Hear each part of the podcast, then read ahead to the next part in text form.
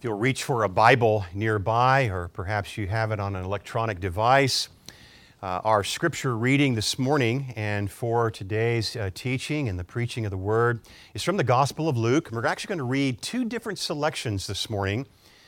Uh, so the first selection is Luke chapter 7, and you'll find that on page 863 here in these uh, uh, Bibles in the chairs. Page 863. And then we'll turn back to Luke chapter 24. Uh, Luke 24, page 884.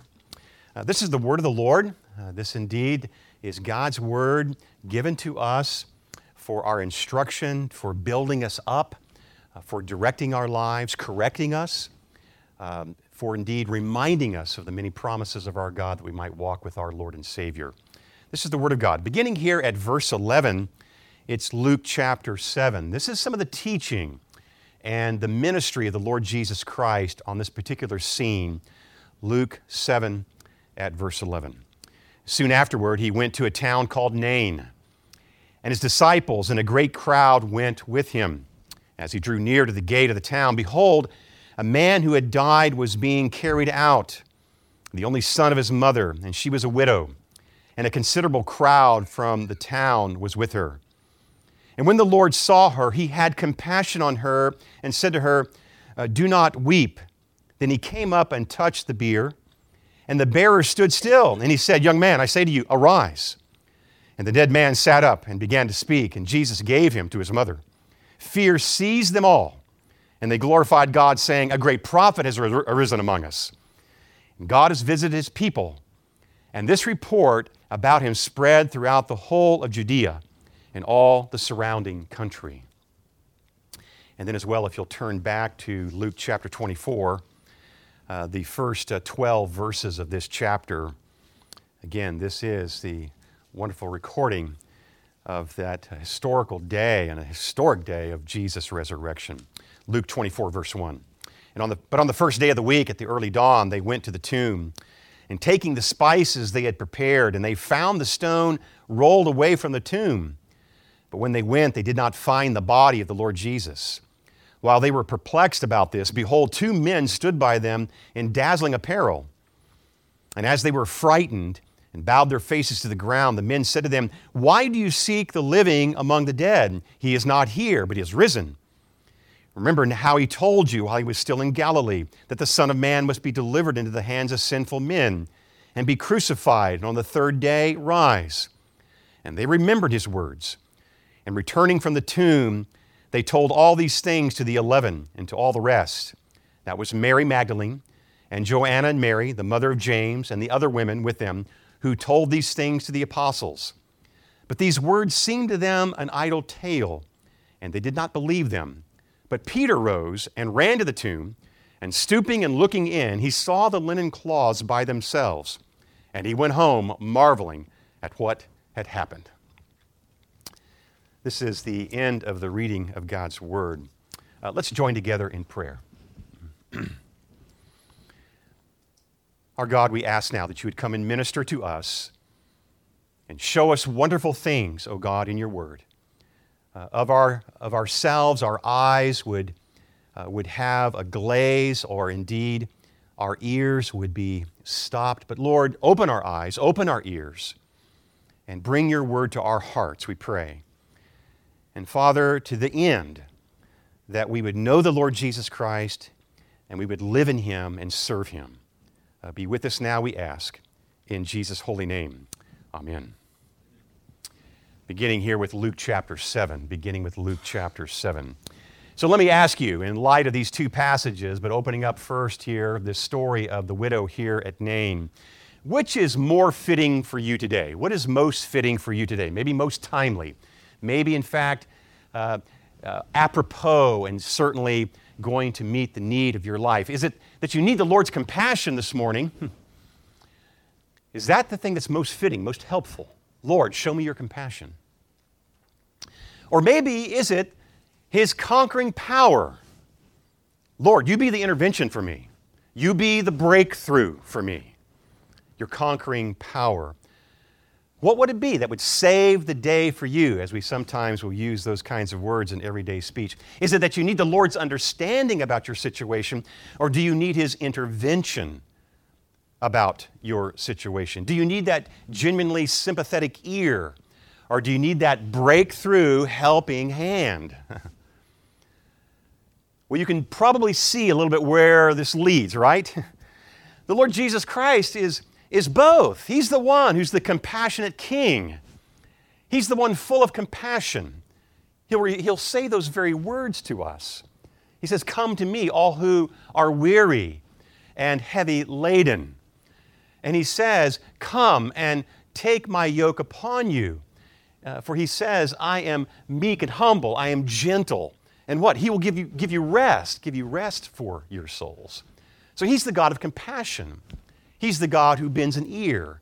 He's a God who has that genuine, genuinely sympathetic ear and heart for your circumstances. And at the same time, our Savior is the conquering King. He's the one who breaks through, He's the one who intervenes, He's the one who delivers. The Bible tells us of the mighty hand of God. We're told with even Mary's song of praise, the mother of the Lord Jesus, we're told of Mary's song of praise in Luke chapter 1 and chapter 2, uh, chapter 1 there, where there, there is the one that the mighty arm of God has been revealed. And it's all about Jesus. The mighty arm of God has been revealed. So keep this in mind as we go through these lessons here from Luke 7 and then back at Luke chapter 24. He indeed is our compassionate King, and we want to see something more of what this means. You see, our Lord is the God who is compassionate and um, having all of his royalty and magnificent and magnificence and might that he comes as the compassionate king. What does this mean? Not only does he transform our lives, he not only transforms our lives, but he transforms our suffering. He transforms the hurts, the hardships the difficulties that we experience in life. And we see it opened up to us here with this first story this widow at Nain. We're back here at Luke 7. Uh, verse 11 tells us that he, he goes to another town, and Luke is just giving us, the gospel writer is giving us that narrative, that storyline, that Jesus would move beyond Capernaum. That was basically his hometown. We know that he was reared in Nazareth. He was reared as a young child in Nazareth. But he spent many, many, much of his ministry, his public ministry, in Capernaum. But from time to time, of course, he would move around the northern region in Galilee. And here's one of them Nain is about 20 miles uh, south of Capernaum. And so he goes there, and while he's there, it says here, went to the town called Nain, and he's there with his disciples. A great crowd went with him, verse 11. And then it says at verse 12 that he drew near to the gate of a town, and behold, a man who had died. We're being drawn into this scene of death. We're being drawn into this scene of the widow and widowhood. And we see then that she experienced death twice. She's lost her husband and she's lost her son. So it's this double reinforcement. And that is something of the old Israel mindset, something of the old Hebrew mindset double reinforcement that here is double gloom and double grief. That is to say, there's a dire need here. There is tremendous sorrow, and the circumstances have compounded the grief. But it says that he drew near this town, and there he, he, he walks into a scene of a funeral. Verse 12 He drew near to, the, near to the gate of the town. Behold, a man had died. He was what? Being carried out and the only son of his mother, and she was a widow, and a considerable crowd of the town was with her. So it's a funeral procession that's happening. And this bier, we, we sometimes will refer to that, but oftentimes we think of a casket, we think of a coffin.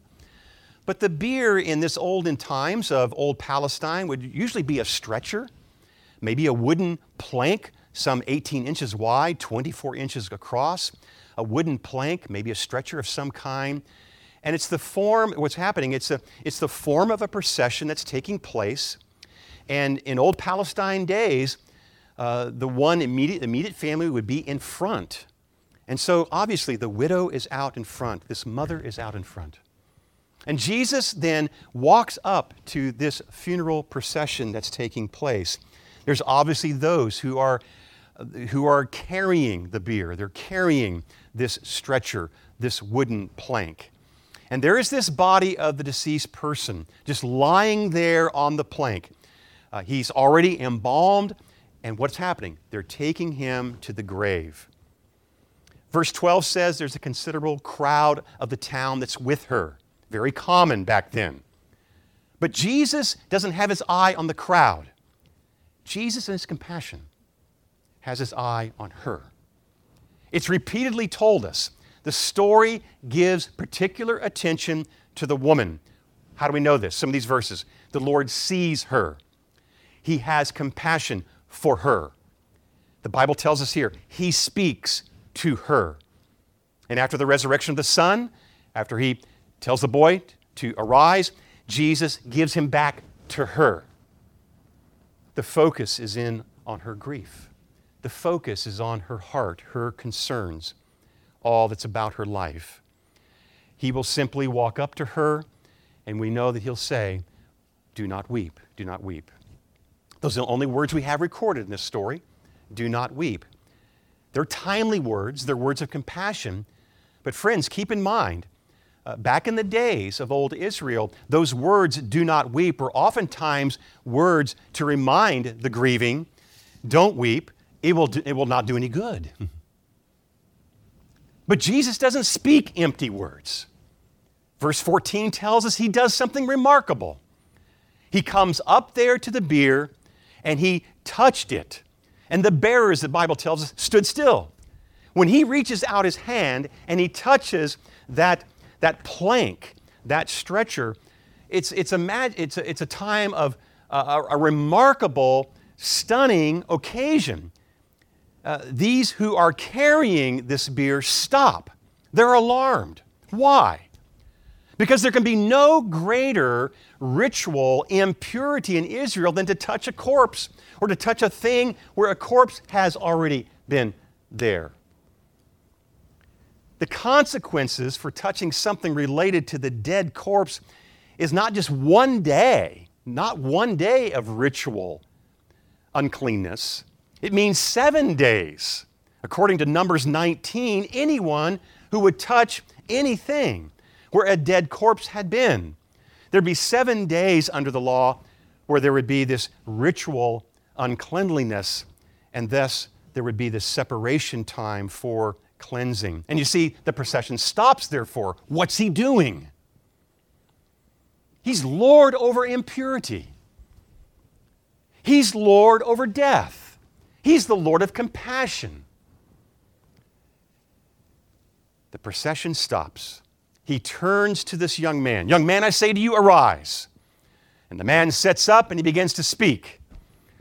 And Jesus hands him back to his mother. Now, think about this. What do you think that young boy said? We don't, we don't have the words, right? But it says he began to speak Mom, I'm hungry. Mom, I'm here, you know, obviously. What does he begin to say? But the people speak. The people respond to Jesus' authority, Jesus' power by his word. They respond, Who is this one? He's touched this funeral stretcher, but he's taking impurity to himself. He's the one who raises the dead. Fear is seizing them. Is this man a prophet? And what are they thinking about? They knew their Bibles. They're thinking about Elijah is this man a prophet? They're thinking about Elisha. Is this man a prophet? Two prophets out of the Old Testament, those earlier chapters back in the first part of your Bible, the Old Testament, Elijah and Elisha. Both of these prophets had had young boys raised from the dead. And they too had given themselves to take on impurity. How so? on both occasions, for Elijah and for Elisha, both occasions they would go to a room where these young boys are now dead, corpses lying. And the Bible tells us that each of the prophets, Elijah, Elisha, would then lie down on top of the child. Remember that? And Elisha gives us the details. The story of Elisha gives us the details. Lying on top of the child, it says, hand to hand, eye to eye, mouth to mouth. There's a transferal going on. That life is going to take on death, and death will be swallowed up by life. This is the glorious gospel. So, what is it that burdens you this morning? What is it that leads you to hopelessness that even would lead you to death? To lead you to a grieving sorrow? To lead you to where you say, All is over, there is no hope? Which is all picturesque about the curse of sin in this world. The Bible tells us that the wages of sin is death. The curse and its effects is to bring enmity not reconciliation, but enmity between God and man. An enmity, enmity between people so, so that we ourselves know the effects of that curse and how we don't understand one another, don't have compassion for each other, we don't bear one another's burdens rightly. All with the view that this enmity and this strife and this ruin because of our, our sinful nature is all leading to death but Jesus breaks through on that. He comes to self, in this particular story, to touch the coffin. He comes to identify with impurity and to take that death unto himself. And so, just by his authority, he speaks this word. This child is raised up, and he hands her back, hands him back to his mother. This is the power of that compassion. This is that kingly, royal intervention showing compassion. Uh, but keep in mind, Jesus is focusing in on this woman. He speaks to her, he sees her, he hands him back to her.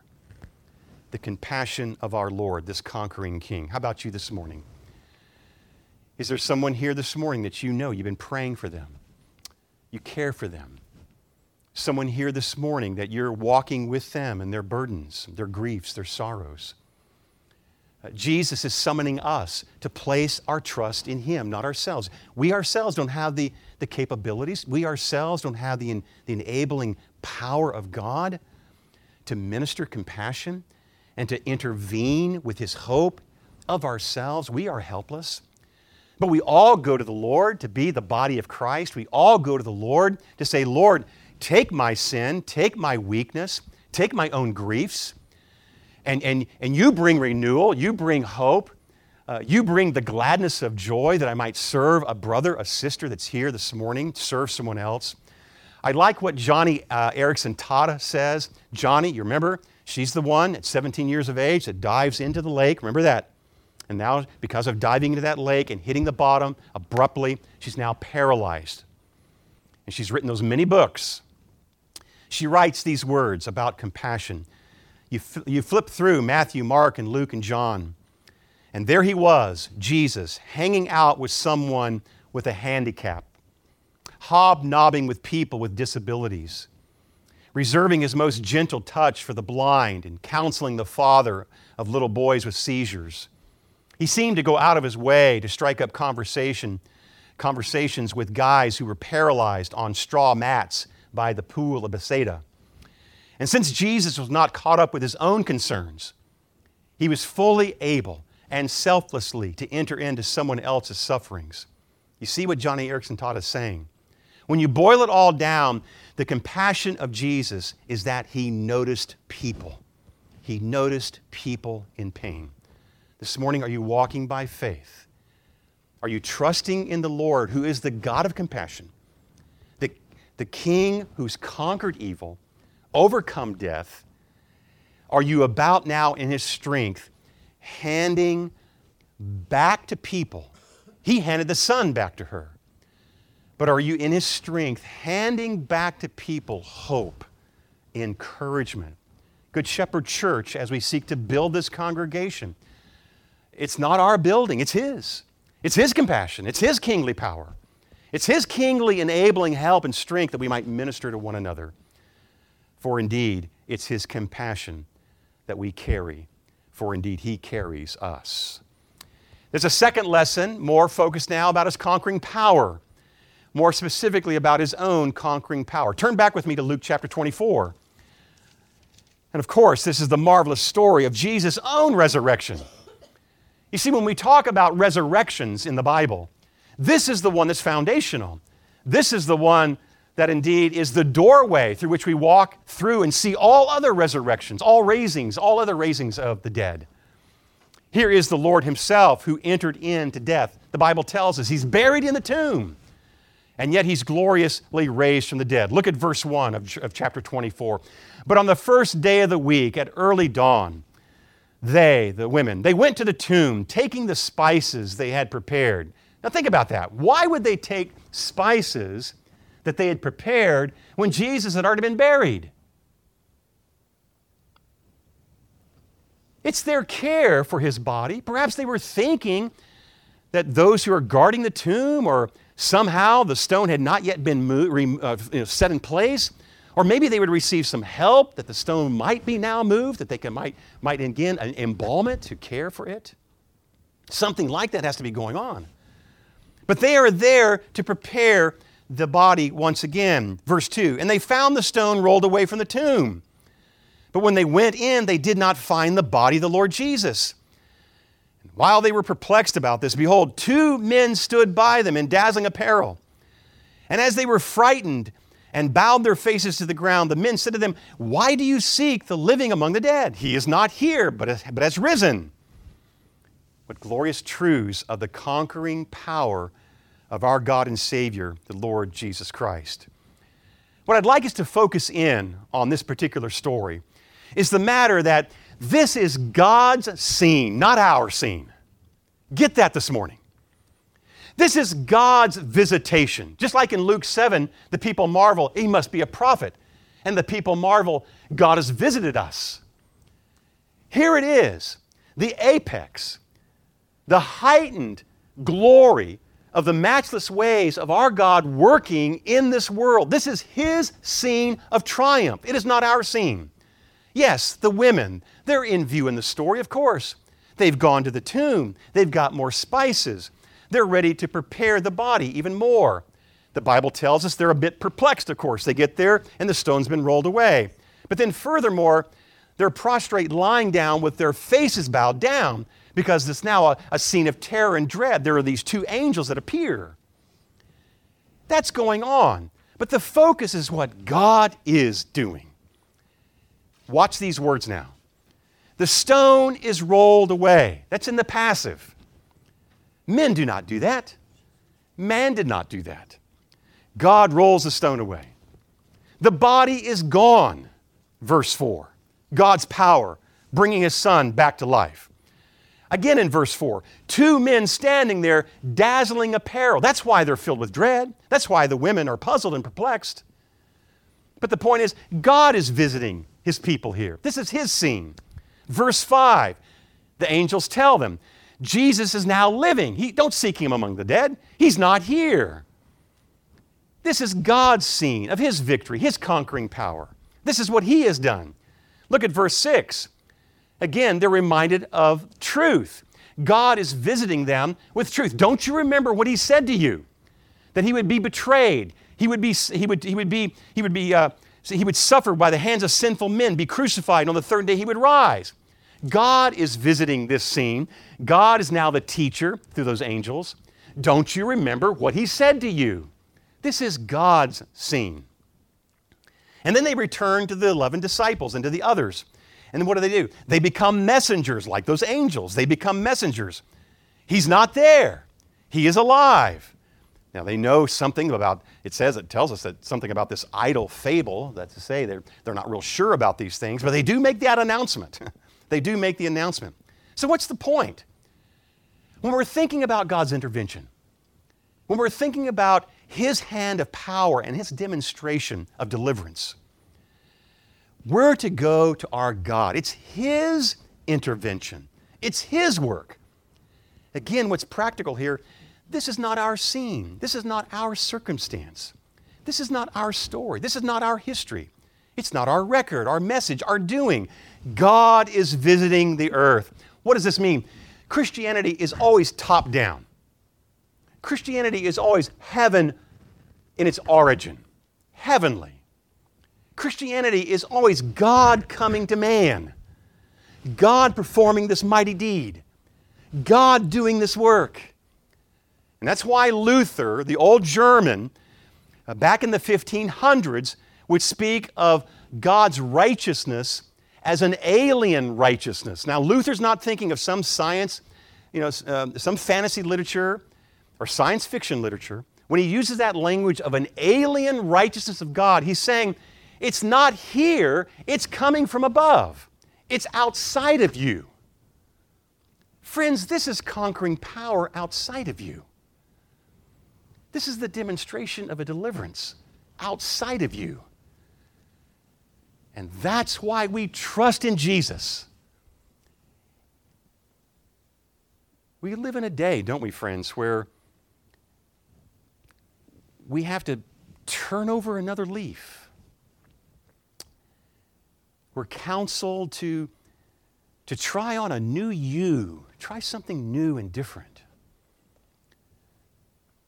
We're counseled by the podcasts and the radio broadcasts and the self-help stories upon, you know, the internet, the YouTube or the television that you can do this. You can be more positive in your life. All of those are looking inside. All of those are, are telling you to turn inward and you try. You try harder. You try something more. You try something different. You can be a new you. And that is not the gospel of the Lord Jesus Christ. He has come to us. We go outside of ourselves. Lord, you've done this. My trust is in your work. My trust is in who you are. My trust is in what you have accomplished. You're the God of intervention. And friends, this is the res- resurrection of Jesus Christ. I like what the, po- uh, the, the poet says here that we're to go to Christ because it's His resurrection where our hope is. Listen to these words Make no mistake, if He rose at all, it was His body. If the cell's dissolution did not reverse. The molecules reknit, the amino acids rekindle, the church will fall. It was not as the flowers of each soft spring recurrent. It was not as his spirit in the mouths and fuddled eyes of the 11 apostles. No, no, it was his flesh. The poet has it. It's the historic truth of what God has done on that third day. The tomb is empty. Jesus is alive. He's conquered death, He's conquered the enemy, Satan himself. He's conquered sin, He's conquered hell. And today we're giving focus, He's conquered death. It's not our scene, it is His. So, where is your faith? Are you seeking the God who has all compassion and the God who's the conquering King?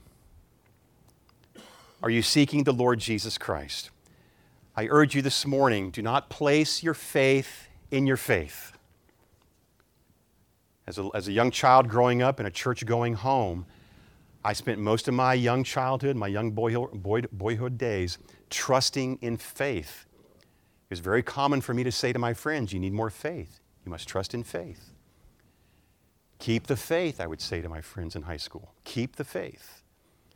And I was oriented to some magical power in faith. I was, I was oriented. I was thinking that there's some religious virtue and power in faith as faith. The Bible does not teach that. Faith is a means, faith is an instrument. Our faith is in the Lord. The Bible tells us, He who believes has everlasting life. Trust in the Lord. Believe, and you shall be saved. Our trust is not in faith, our trust is in the Lord.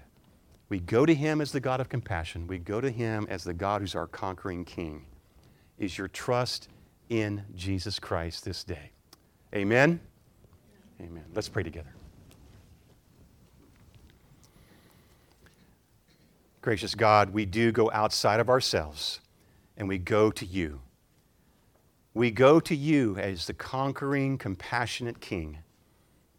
You have done it all for us. Blessed be your holy name, the one who conquers with great victory, the one who indeed gives us hope. Jesus, you have conquered it all.